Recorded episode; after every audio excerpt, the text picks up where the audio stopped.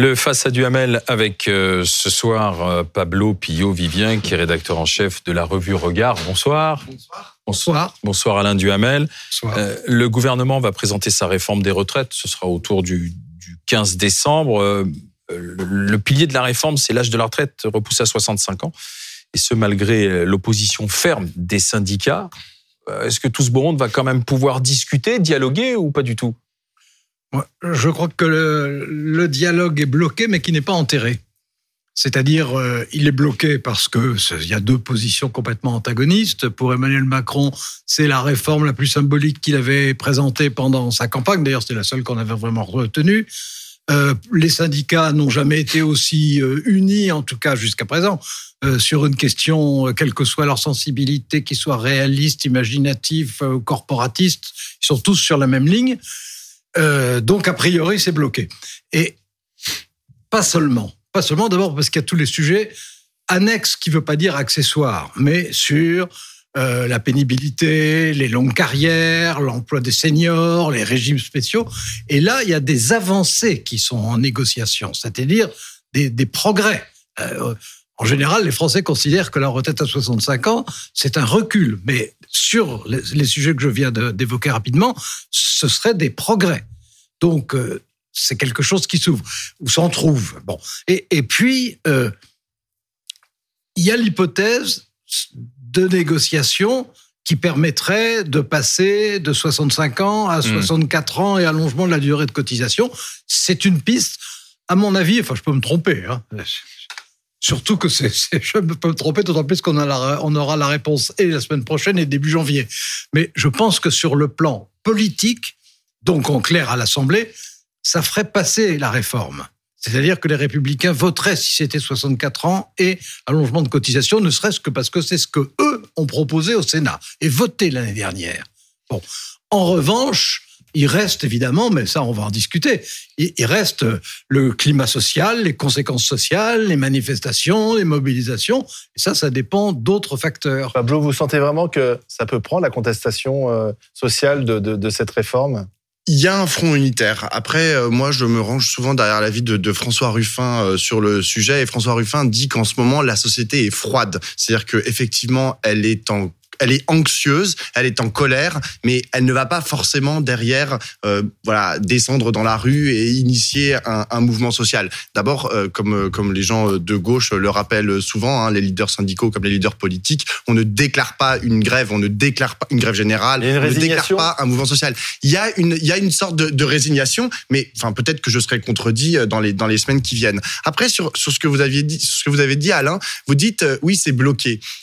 Alors, c'est bloqué. Dit bloqué, mais pas enterré. Oui, et, et, pas enterré. Oui, mais en fait, c'est bloqué, mais la question, c'est à quel niveau? Parce que vous avez parlé de l'Assemblée nationale, effectivement, où là, euh, modulo quelques arrangements, en gros, il pourrait faire passer euh, cette réforme.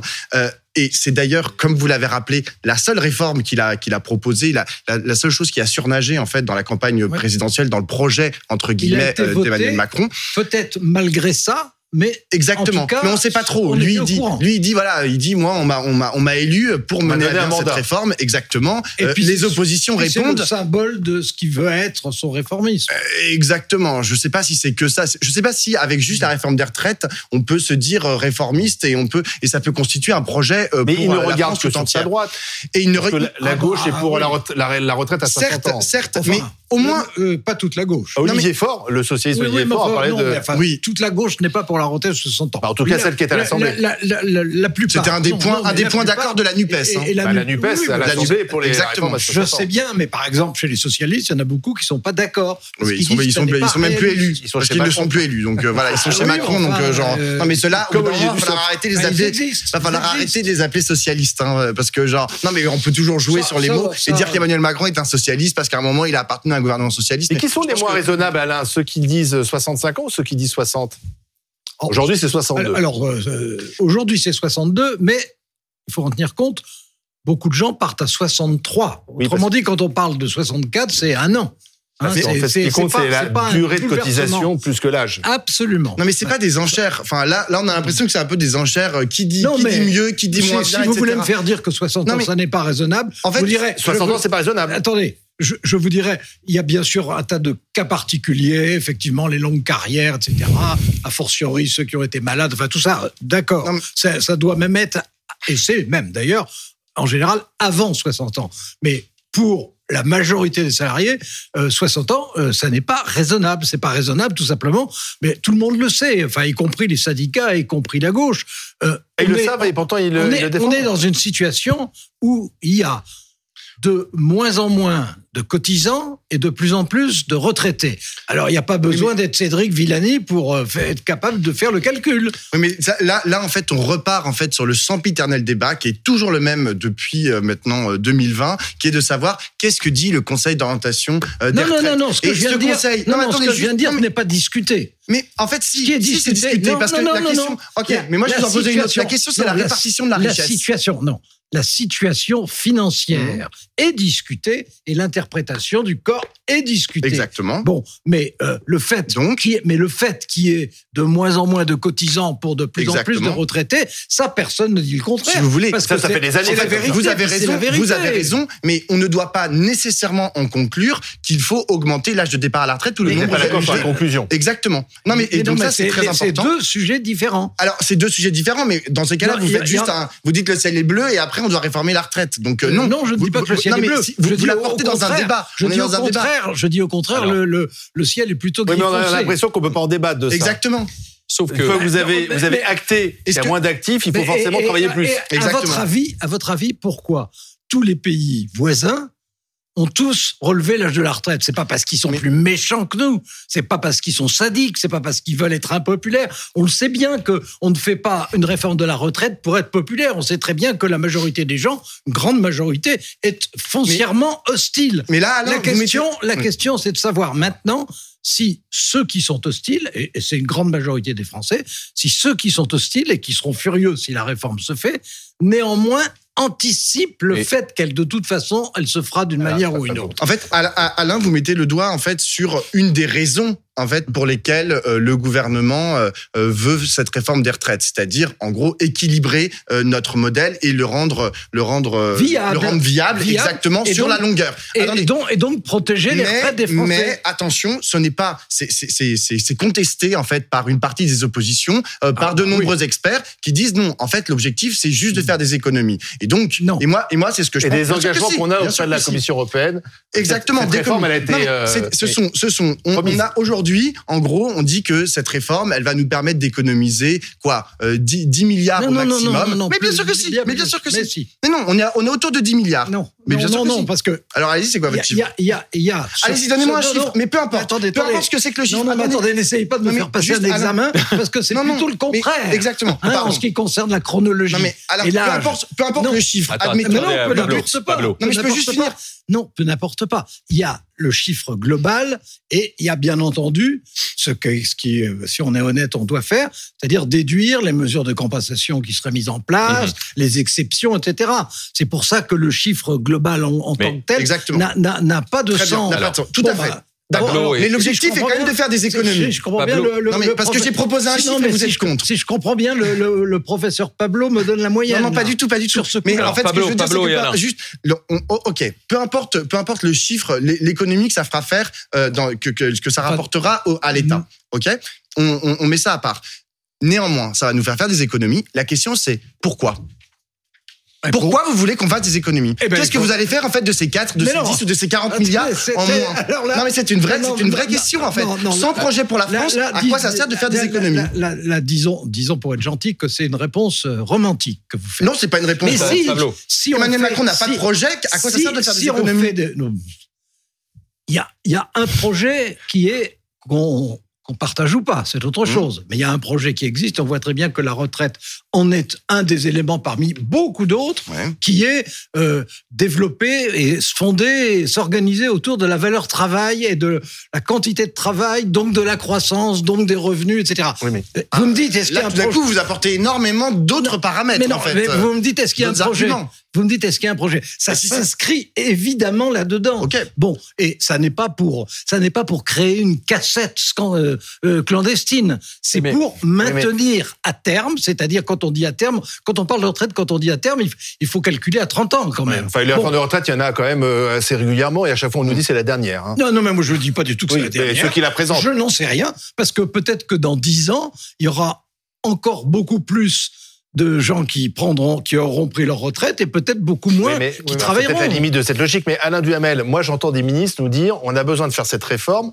parce qu'il faut financer l'hôpital, parce qu'il faut financer le grand Exactement, âge. Ça n'a rien à voir avec le système des retraites. Exactement. C'est là où il y a une ambiguïté dans la présentation de cette réforme. Je suis d'accord et je trouve que euh, c'est un peu euh, tricher avec la réalité. Il faut dire non, mais si on dit Ou alors c'est peut-être vrai, on a besoin d'argent pour autre chose. Mais, mais non, mais c'est vrai qu'on a besoin d'argent. Ça signifie pas que l'argent de euh, venant d'une réforme des retraites serait euh, euh, utilisé pour ça. Il- je veux dire, si on part du principe qu'il faut faire la réforme des retraites parce que mécaniquement on a besoin pour pas pour l'année prochaine évidemment, mais euh, Oui, il, faut, il, se 2070. pré- il faut se préparer pour dans 30 ans. Si on a be- ben oui, mais c'est comme ça les calculs sur les retraites. D'ailleurs, chacun individuellement calcule sur plus de 30 ans.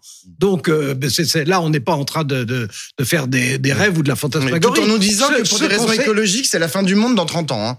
Oui, non, Non, mais c'est quand même assez Mais paradoxal. Non, non, mais trouve, euh, hein, non, non. Par rapport aux urgences. Non, non, non, non. Si vous voulez me faire dire qu'il y a en, ce moment une demi-douzaine d'urgences difficiles, Hum. chacune difficile à piloter et tout ensemble, je ne dis pas impossible, mais Il y a presque. un autre argument aussi piloter, qu'on c'est- entend, Alain et Pablo, c'est que bon, c'est 10 milliards qu'il faut, alors peut-être chaque année, mais on vient de dépenser euh, 110 milliards pour le pouvoir d'achat des Français, le quoi qu'il en coûte pendant le Covid. Donc pour un- tout d'un coup, euh, il est urgent de faire des Ah économies, alors ré- que la à réponse- côté on fait des chèques Non, mais la- à- partout, non, non, mais la euh, réponse est, la réponse est euh, facile, ce qui- ne veut pas dire qu'elle soit agréable. Hum. Mais là, on a eu une situation de crise euh, inopinée, de crise dangereuse, en de oui. crise comme on n'en avait pas connu sous cette forme-là, avec le Covid, etc.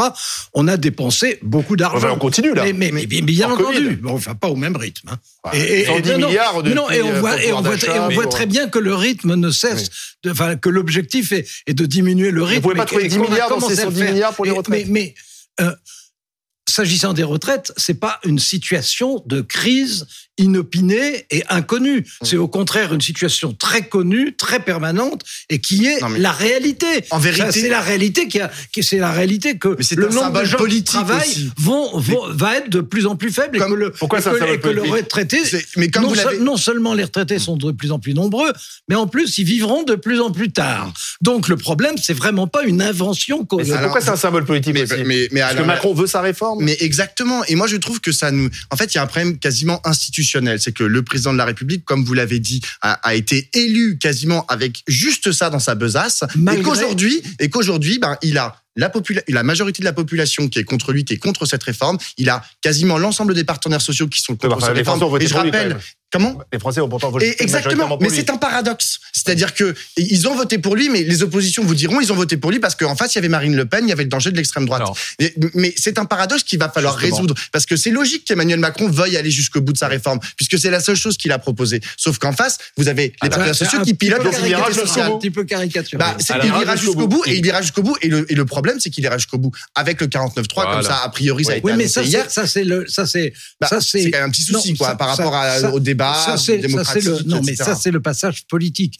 Vous savez très bien, Bah. comme le, chacun ici le sait très bien, que le critère ne sera pas le critère de l'Assemblée nationale. Le vrai critère sera le critère des réactions des Français. Enfin, le même, 49.3, ça même facilite. pas, même pas des, même pas des organisations syndicales, des Français Je, je vous eux-mêmes. rappelle, euh, Et- c'est pas et tout à fait vrai ce que vous dites parce qu'en 2020, juste avant euh, que ça soit que tout soit arrêté à cause du Covid, la réforme des retraites, le 49.3 avait été engagé. Donc alors que euh, genre Oui. on aurait pu pour- pourquoi y il avait est une majorité à 49.3? l'Assemblée à. Exactement. Oui, non, mais on on aurait, on pu le faire voter à ce moment-là. Mais, Eh ben euh, oui, mais il a quand même, il a quand même actionné le parce 49.3, ce qui est quand même parce un, que- petit souci démocratique. que- non, pas- la démocratie. ben non, on a le euh, droit, on a le droit d'arrêter un projet de loi euh, à n'importe quel Non, moment. mais ça, on a le droit, bien sûr qu'on a le droit. il y a pas d'obligation de le terminer. C'est Non pas. mais Alain, il non. faut réfléchir à ce que c'est que l'essence de notre Non, démocratie. L'essence de notre non mais l'essence de notre démocratie, c'est aussi le débat parlementaire. C'est aussi la co-construction de la loi par les parlementaires.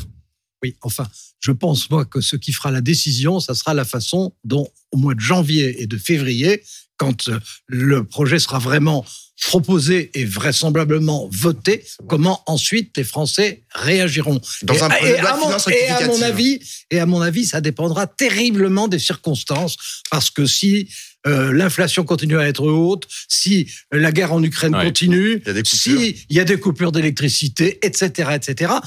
Je pense qu'à ce moment-là, je pense, j'en- suis évidemment pas sûr, mais qu'il est très possible que l'anxiété l'emporte sur le ressentiment.